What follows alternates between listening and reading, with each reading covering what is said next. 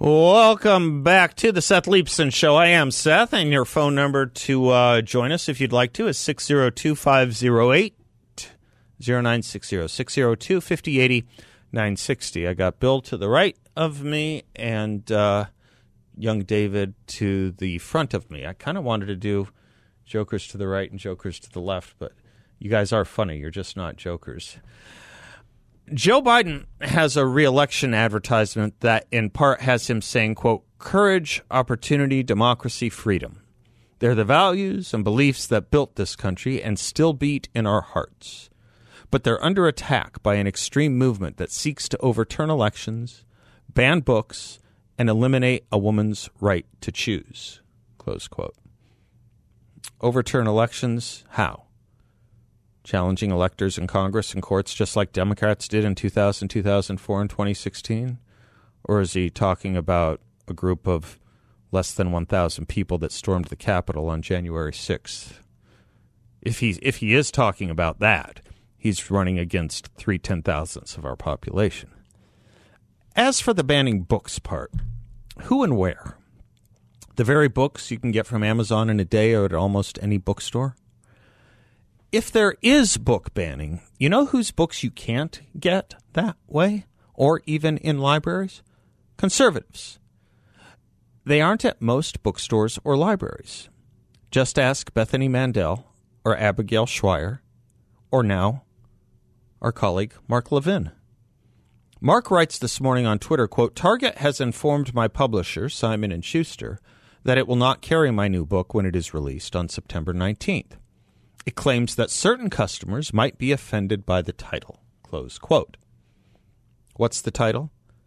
The Democrat Party Hates America. That's the title. I wonder if certain customers might be offended by other titles of other books, such as, quote, Blowback, a warning to save democracy from the next Trump, or Too Much and Never Enough How My Family Created the World's Most Dangerous Man, about Donald Trump, or the book Everything Trump Touches Dies, or the book Trump is F word crazy. These are all books that I'm guessing would offend a certain portion of Americans, maybe as many as, I don't know, 74 million potential customers of Target. But they'll be sold everywhere. Let's do talk book bans for a moment, shall we? As Barton Swaim put it recently, quote, major publishers have canceled books by authors ranging from J.K. Rowling to Senator Josh Hawley because they ran afoul of progressive sensibilities. Amazon refuses to sell Ryan Anderson's book, When Harry Became Sally, a measured and serious critique of the transgender movement.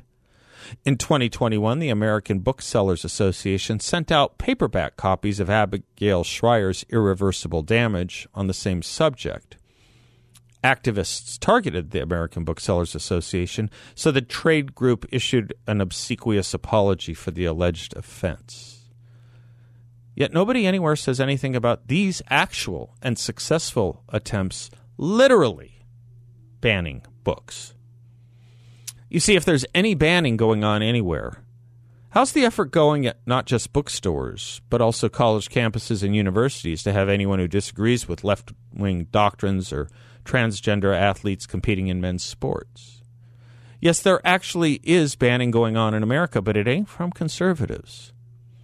Let's recall Joe Biden's sentence. It opens up with the line, quote, courage, opportunity, democracy, freedom are the values that built this country, close quote. Is democracy only valid and valuable when it pre- produces results the left wants or the books the left wants? We've been speaking about education and its decline in America over the past few weeks, whether it's learning loss in math and reading, or misteaching and propagandizing about American history, or the efforts of the teachers' unions to keep schools closed as they colluded with government entities to shape government policy to accomplish that. There's an element, another element working here, though. First, you'd think with the far reaching declines in math and reading scores that have been revealed over the past few months, that the teachers' unions would be saying and even doing something about that or wanting to. Here's what they are actually up to, quoting from the New York Post. The National Education Association on Monday recommended that teachers include the controversial book Gender Queer on their summer reading lists. The book was featured in the NEA's Great Summer Reads for Educators list that showcased 11 books. Among those books are Genderqueer White Fragility, a book that insists that white Americans use anger, shame, and guilt to avoid taking responsibility for racial inequality. Other sections include books to help you forget about work and books to celebrate or help you understand Juneteenth. Genderqueer, that's what the NEA is recommending its readers for summer pleasure. We've been up and down this book for some time now. It's almost as if this book was written deliberately to cause a commotion or reaction. As the New York Post puts it, Gender Queer has courted major controversy among American parents for being in public school libraries throughout the U.S. and has been challenged for its depictions and descriptions of oral sex as well as discussions on a word I'm not comfortable saying. I've discussed the book here before, saying this is a book that even liberal Wikipedia describes in its first sentence on it as, quote, a graphic memoir written and illustrated by Maia Kobabe. It recounts Kobabe's journey from adolescence to adulthood and the author's exploration of gender, identity, and sexuality, ultimately identifying as being outside of the gender binary yeah, maybe not the case you want to take or make for pushing literacy on the public dime with the public dole to elementary and high school students. Or maybe it is. And if it is, then maybe there's our point precisely being made for us. Are we done, after all, teaching Shakespeare and Mark Twain? And are those authors even known? What else is the NEA focused on? Well, let's take American history the NEA states their goal in teaching history is to, quote, provide an already created in depth study that critiques empire, white supremacy, anti blackness, anti indigeneity, racism, patriarchy, cis heteropatriarchy, capitalism, ableism, anthropocentrism, and other forms of power and oppression at the intersection of our society, and we oppose attempts to ban critical race theory and or the 1619 project close quote. Full stop on that one. Why would they oppose attempts to ban something they said isn't taking place? Why are they opposing attempts to ban something they said was not taking place? Critical race theory. You want to know why our children's scores and achievement levels are plummeting? This. This is why. You want to know why American history scores are at all time lows? This. This is why. The teachers' unions are about propaganda, not education. Ask any high school history teacher if their history books are written by Howard Zinn and or the 1619 Project, if they use those resources, or if they teach from nonpartisan, unbiased textbooks. Or better yet, still, if they think unbiased textbooks, nonpartisan textbooks, are themselves biased because they don't teach, to use the NEA's words, white supremacy, anti blackness, anti indigeneity, racism, patriarchy, cysto heteropatriarchy, capitalism, ableism, anthropocentrism, and other forms of power and oppression at the intersections of our society. Close quote. I take a pause just to think about that phrase, that, that that toxic salad of words. Think about you know the great history professors of of our of maybe maybe some of our earlier generations alive and in earshot or our parents' generations. You know the Samuel Eliot Morisons, the Daniel Boorstins, the David McCulloughs, the Henry Steele Commagers, Arthur Schlesingers, even you think those great is do you think they'd have any clue what the heck NEA is talking about in their discipline?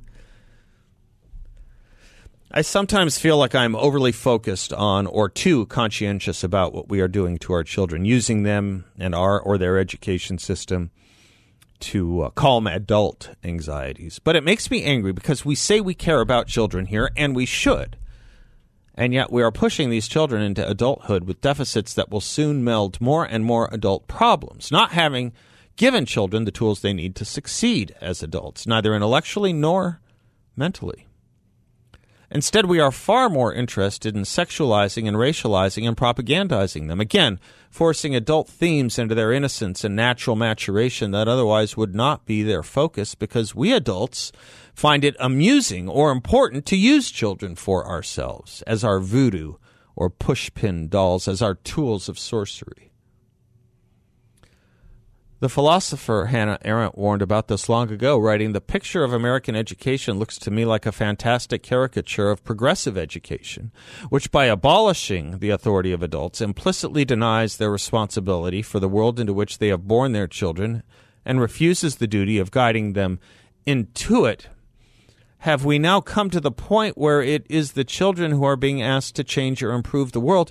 And do we intend to have our political battles fought out in the schoolyards? She asks.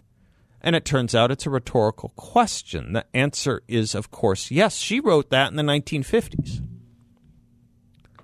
When the teachers' unions are pushing graphic sex, sex novels, ask why. When you're told books are banned, ask where, or try and buy those books on Amazon or Barnes and Noble. You'll have them within 24 hours, unless they were written by conservatives, but those books won't be on banned book lists. When the teachers' union tells you up front in sharp relief what they are about, believe them. And when we see academic scores decline and the mental health of our children plunge, do not be surprised any longer. There are things we should be shocked about, no longer shall we be shocked about what takes place in public education, or really, I should say, our government schools or the unions that have used them for their benefit and political goals and not the benefit of children's academic outcomes. Training up our children in their minds and in their morals is a special task, the most important of all tasks. Plato, the philosopher, can be summarized as asking in his book, The Republic, what the two most important questions in any society are, the two most important questions any society asks or should ask. They are these Who teaches the children, and what is it they are being taught?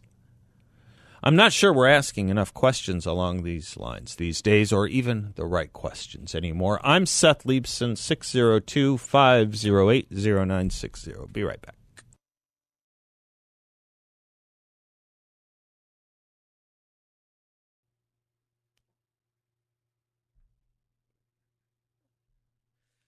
Welcome back to the Seth Leibsohn Show. I'm going to own a couple mistakes, David. Young David, it's not your fault. It's mine. I think I had two in the last 48 hours, didn't I? I had two. Certainly one of them that I know of. Uh, welcome back. 602 508 0960. All the behind the scenes stuff, though I don't think we broadcast any. Um, we will correct if we do, by the way, folks. That's one difference between us and the mainstream media. And uh, we have a much smarter audience that will call us to the mat. I have a much smarter producer who can call me to the mat too. How many times have you had to correct me on air on facts? I think we're we're up to four now. No, no, it's at least four. It's not more than four, I don't think, but It's I think four? it is. I think it is. I think it is. I'm not even counting. One of them was a Senate race of yore from 1980. I got the wrong state. I think I conflated North Dakota and something. Yeah. North Dakota and Indiana. I Yeah, think. it was Dan Quayle. yeah, there was that, and then there were there was one. oth- There were a couple. Of, it, it was political. It was stuff that you were good. Anyway, folks. Speaking of, you know, is there going to be a? Did you want to say yes? You look like you're champing at the bit. Go ahead. I don't- I And don't- it is champing, by the way. it is champing and not chomping. correct. What Chomping is a deli. is it? Look it up. Okay. Go Okay. on. We'll Did you have that something more to say? No, Oh, you you were champing though.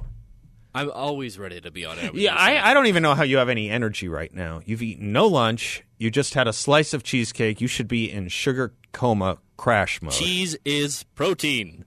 Cheese is protein. See what I deal with, folks?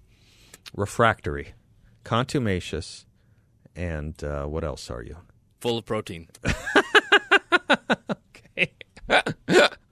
Recalcitrant is what I was going to say. You guys know the mayor of New York, Eric Adams? In his first month in office, he was confronted with a tragic crisis. Not a laughing matter, by the way. Sorry, moving on. The deaths of two New York City police officers who were responding to a domestic disturbance in Harlem. Mr. Adams, a former police captain who campaigned as a Democratic crime fighter, quickly sought to humanize the killings. The loss of the officers, he said, reminded him of the 1987 line of duty death of a friend, Officer Robert Venable. I still think about Robert, Mr. Adams said at a news conference at City Hall. I keep a picture of Robert in my wallet. A week later, Mr. Adams posed for a portrait in his office, holding a wallet sized photo of Officer Venable after the New York Times had requested to see it. Mayor Adams has since repeated the moving anecdote in media interviews and at a police academy ceremony as recently as last month, where he again displayed Officer Venable's picture. But the weathered photo of Officer Venable had not actually spent decades in the mayor's wallet. It had been created by employees in the mayor's office in the days after Mr. Adams claimed to have been carrying it in his wallet. The employees were instructed to create a photo of us, Officer Venable, according to a person familiar with the request. A picture of the officer was found on Google. It was printed in black and white and made to look worn as if the mayor had been carrying it for some time, including by splashing some coffee on it, said the person who spoke on the condition of anonymity for fear of retribution. Two former City Hall aides who asked not to be identified said they were informed about the manipulated photo last year, not long after it was created.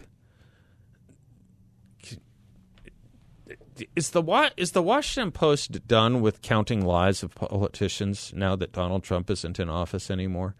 Do they not do that anymore? Did that all stop? That all just stopped, didn't it? They're not doing that anymore. Okay, fine. Um, they, if they wanted our trust, they would do that. I don't have a problem with them counting lies of Republicans. Republicans shouldn't lie. No one should lie. I don't have. Now, you looked at those lies that the Washington Post was doing. Some of them were really quite hysterical. I mean, just absurd. Some of them were even jokes. But if they if they want us to trust them, if they want us to believe they're not partisan, uh, are they, are are they ever going to give equal treatment to Democrats. Speaking of the great cocaine story at the White House, great meaning big cocaine story in the White, you see that this has now shifted. There's now a new narrative as to where it was found. It wasn't where Karine Jean Pierre said yesterday, in just some what did she say? Heavily. She she said heavily trafficked, heavily traveled. She kind of corrected for traffic. It, it was a fine. She could have used traffic, but in any event, she said heavily traveled public area in the West Wing so it could have been left by anyone. Well, NBC has now un- uncovered that it was not found in that area that Karine Jean Pierre described, but in a below story near a near a SCIF and near where the vice president's car is parked, a much more cordoned off, much more privately trafficked or traveled area in the White House. How long? Here's the countdown. How long before the next wave on this story is that cocaine was found at Mar-a-Lago? Isn't that going to be the next phase as this thing gets increasingly uncomfortable? I mean, I say that a little bit uh, sarcastically and maybe a lot bit sarcastically, but this is kind of the way things go, isn't it? The moment it gets just a little too hot for the Democrats, let's go find something on Trump. Okay, we'll be right back.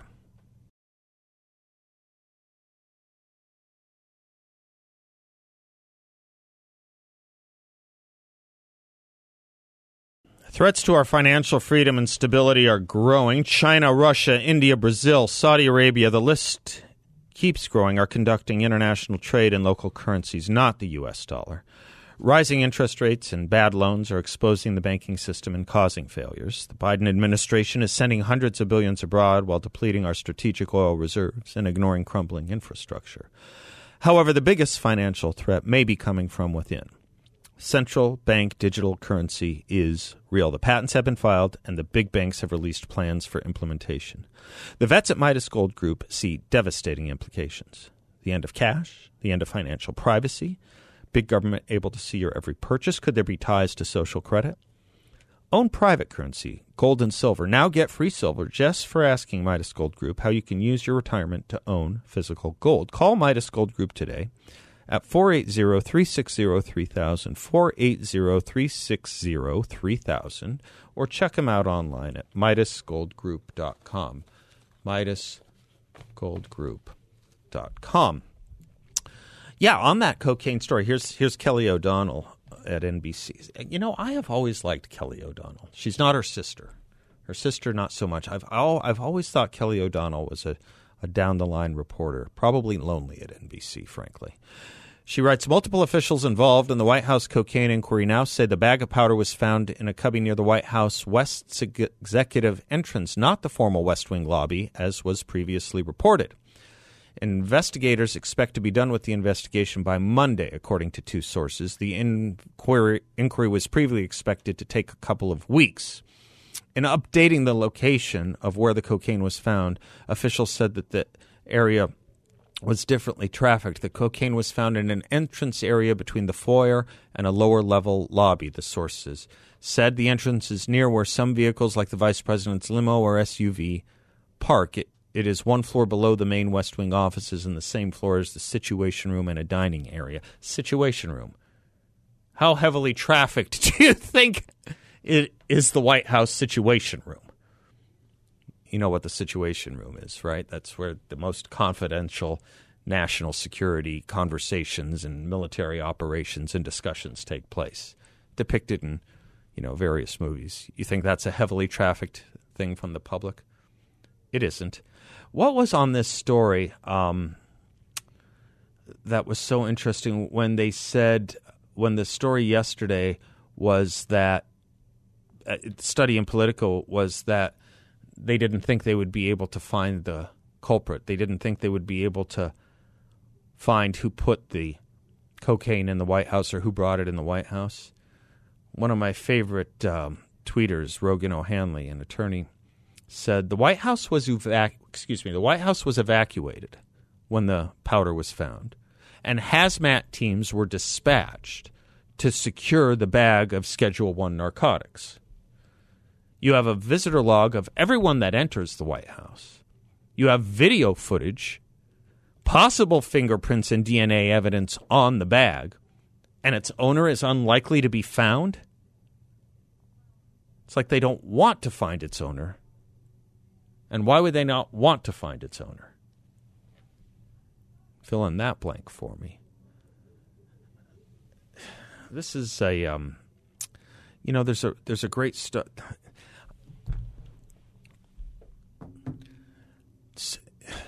Words fail me. I mean, words fail me. If you can think of the restoration of normalcy, the restoration of norms, the restoration of proper procedures and proper practices and openness and transparency and government ethics, all of which was the campaign of 2020 of Joe Biden, none of which, I mean, my gosh, not, cocaine in the West Wing near near the Situation Room. And the story has has changed three times since it was found, and we're not even sure we'll be able to find the culprit. Do you believe this? I, I'm sure there are more secure buildings and more heavily monitored buildings in this country. I'm sure there are. Maybe NORAD, maybe the CIA. I don't know, maybe a few others, Fort Knox, maybe some military inst- other military installations. But the White House is sure as heck up there. Anyway, okay, we'll be right back.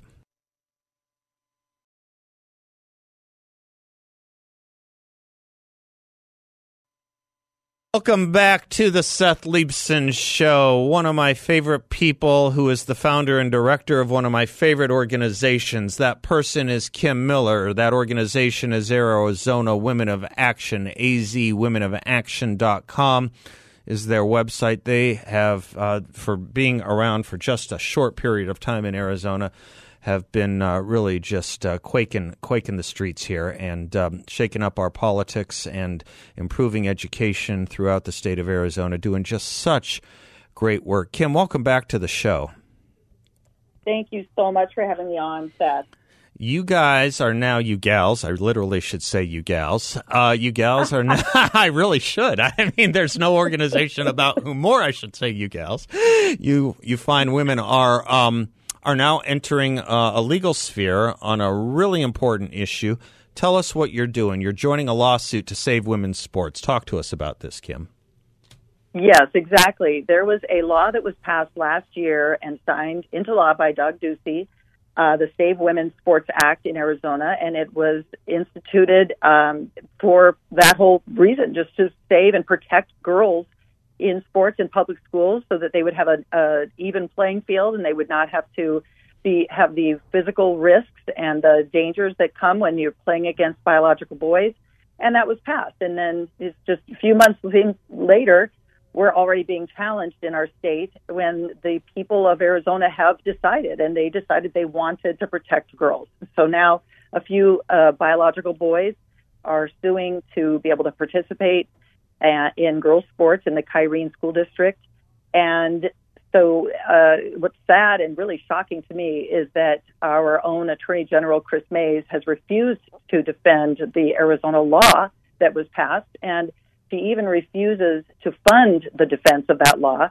So now our superintendent of schools, Tom Horne, is left to defend this, and so he is the defendant, and uh, so is the Arizona Interscholastic Association, the AIA, uh, for people who are familiar with school sports, and and some other people. And we decided we we looked around. We we thought who else is out there defending women and girls as much as we are. And we asked our executive team, do you guys want to intervene in this case? And there was no hesitation. I was so amazed and proud because we knew we were going to be vilified, we were going to be hated and mischaracterized as anti LGBT and all of that. But we said, no, we, we have to stand up for the truth and just to protect girls. That's what really what it comes down to, protecting girls' rights. Arizona Women of Action folks, if you want to help them out, their website is azwomenofaction.com. We're speaking with Kim Miller. Uh, Kim Miller is. Um, is their uh, founder and director. Kim, there seems to be a growing list. I'll get back to the merits of this case, but I just have to talk to you about this. I had a, I had our county attorney on yesterday. There seems to be a growing list of laws that have been passed by our legislature and signed into office by previous governors that the current governor and attorney general, just by fiat and because they happen to disagree with the people in representative democracy, just don't want to enforce or are taking, in the case yesterday, from the county attorneys the ability to prosecute mm-hmm. and enforce these laws. This this is this is a, this is a runaway attorney general. This is a runaway governor. This is this is a violation of not only separation of powers but representative democracy and things we think we're voting for and getting in our representative democracy. It's really odd, Kim, isn't it? It's doesn't it strike you as odd? Oh yes, it's it's so anti-American at its core. I mean, it, it defies representative government completely, and it's a it's literally a dictatorship that that they think they have. Apparently, that they can just decide, like you said, by fiat. No, we're just not going to honor these laws, but we're going to pick those. And to me, I maybe I'm new on the scene, but I thought that that was part of their oath that they were supposed to represent the laws and the people of Arizona and, and defend them. Yes, that's exactly right. You're not new to the scene, or you're not wrong to the scene. It might be the first case, though, of some public officials literally doing um, a good job of cutting government, because in this sense, there's just no need to have state legislatures anymore. So you know maybe maybe maybe maybe give that them that credit. You don't need a state legislature. They've cut out. anyway, back to your case, Kim Miller. Um, this case is called Doe versus Horne. Uh, tell us a little bit about the parents who are concerned here, Anne and Lisa and Amber, and what their their what what they what what their um, what their point is in this suit. Yes, uh, we have three women who are also um, alongside us in this motion to intervene in this case, and we've also filed a motion to dismiss the case um, just because we don't even think the case has merit on its own, just even to be uh, to be in there. But so these women are really concerned. They have young girls. Um, there are, are two women who are in that East Valley area. One's in Maricopa and one's in Higley, and the other one is in Glendale. And all of them have daughters, and and a few of them have had daughters had to had to compete against boys in certain sports and softball and um, I don't know if it was soccer, the other one, but or even some volleyball. There's yes, concerns right. about that, and and it's just dangerous. I mean, these are all contact sports, not baseball as much. Well, right. I mean, you could you could make a case for that too, but these are, you know, on one hand, it's very dangerous. These parents are are concerned about that, but also the loss of opportunity, Right. And and the joy of playing a sport where you know you have a, a chance, even to make a team. This is going to destroy girls' sports. It's going to destroy it. It's going to end it. I mean, I, I think I think parents would be in their right mind to not allow their girls to play in these kinds of things and share these kinds of locker rooms and bathrooms and these kinds of facilities. I, I just think I, I just think it is going to destroy. Yes, by ending it, I think it, I think women's sports will be over here if this if you guys don't Exactly. prevail. Exactly. And these women are saying they're going to pull their daughters out if Yeah, that's what ends up happening. Because it's not fair. It's it's going to be demoralizing for these girls. It's going to be embarrassing and undignifying to them to sit in a locker room and have to be naked in front of boys Sure. or see their you know their bodies. All of it's so awkward in every situation. And even Tom Horne has offered to create a separate co-ed league for for any you know of either biological sex to compete that would be fine. We have no problem with that. This is not anti any students. And we always say you know our heart really truly does go out to these these boys who are who are confused or or you know struggling. Any kid who's struggling over identity issues and sexual issues and things like that that is a heartbreaking thing. But this is not the answer to it. Um, and it, it's we are really only trying to defend the girls, and I wonder who is doing that. And they they like to say it's because of Title IX that that they're using that as the reason why these these biological boys should compete. But that completely negates the whole purpose. Of Title Title IX. was not written for men. It was writ- written to Right. support and build up and strengthen women, particularly in athletics and in education. It was. This is a perverse reading of Title IX. If that's there, when's the next? and You know that. When when is the next thing we'll hear on this? Is there a hearing upcoming, or we're looking for a court date soon, or what, Kim? We're waiting to hear, and we filed the motion last Friday afternoon, um, and we're just waiting to hear back. As far as I know, I'm um, we, we're in contact. The the other three mothers and and our group, Arizona Women of Action, and our attorneys are just trying to stay um, ahead of everything, just paying attention. We're trying to talk about it and get more people to know so they can they can write to the attorney general about this. I mean, I would love for people to just send her lots of emails and and uh, you know just to get the news out to people so that the public's aware of what's going on, what's at at, at risk. ArizonaWomenOfAction.com is their website. Saving girls sports, really saving the idea of women too, the idea of what it means to be a woman, and saving our state too. You guys are doing great work. Kim Miller, it's always good to uh, catch up with you. Thank you for doing what you're doing. Thank you, Seth. Thank you for what you're doing as well. It's a pleasure. Love working with you. I am Seth Leibsohn, 602 508 0960. We'll be right back.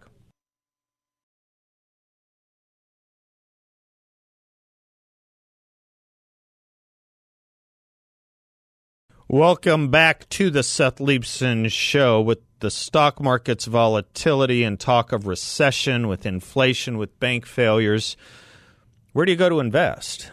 Well, YRefi has an answer. They have an investment in a portfolio with a high fixed rate of return, not correlated to the Federal Reserve or the stock market.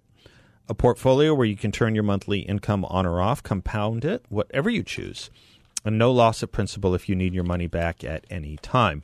There are no fees in this secure collateralized portfolio from YRefi, and they are headquartered here locally. You can visit them. They encourage that. They're on uh, the 101 in Scottsdale Road. I've been there. Uh, you won't get a sales pitch, and no one's going to ask you to sign anything. When you do meet with the team at YRefi, you will see why I like and trust them so much, and you can too.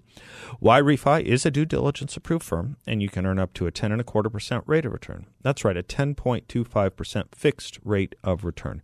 Check them out at investYRefi.com. That's invest the letter Y, then refi.com, or call eight eight eight YRefi thirty four eight eight eight YRefi thirty four. So just thinking over the break, my interview with Kim Miller about uh, the kids involved in um, in this uh, effort to uh, join women's sports teams. One of them is eleven.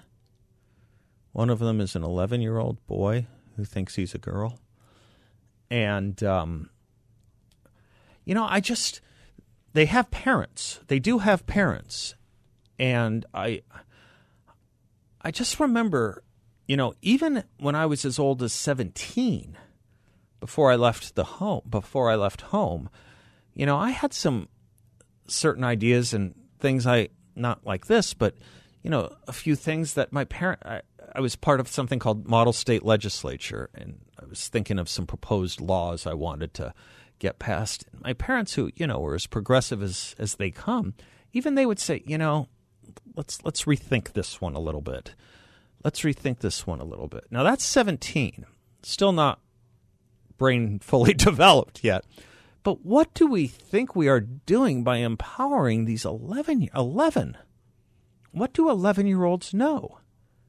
Think about what you were thinking in the 11th grade. Excuse me, at age 11, not the 11th grade, age 11. Just think about that. Fifth and sixth graders.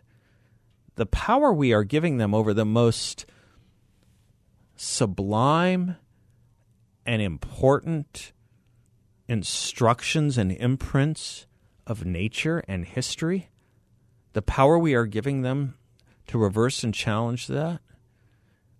I don't know what they're doing to their bodies physically or their brains, but even if nothing and they're just exercising this, boy, the parents really need to be parenting. That's what they need to be.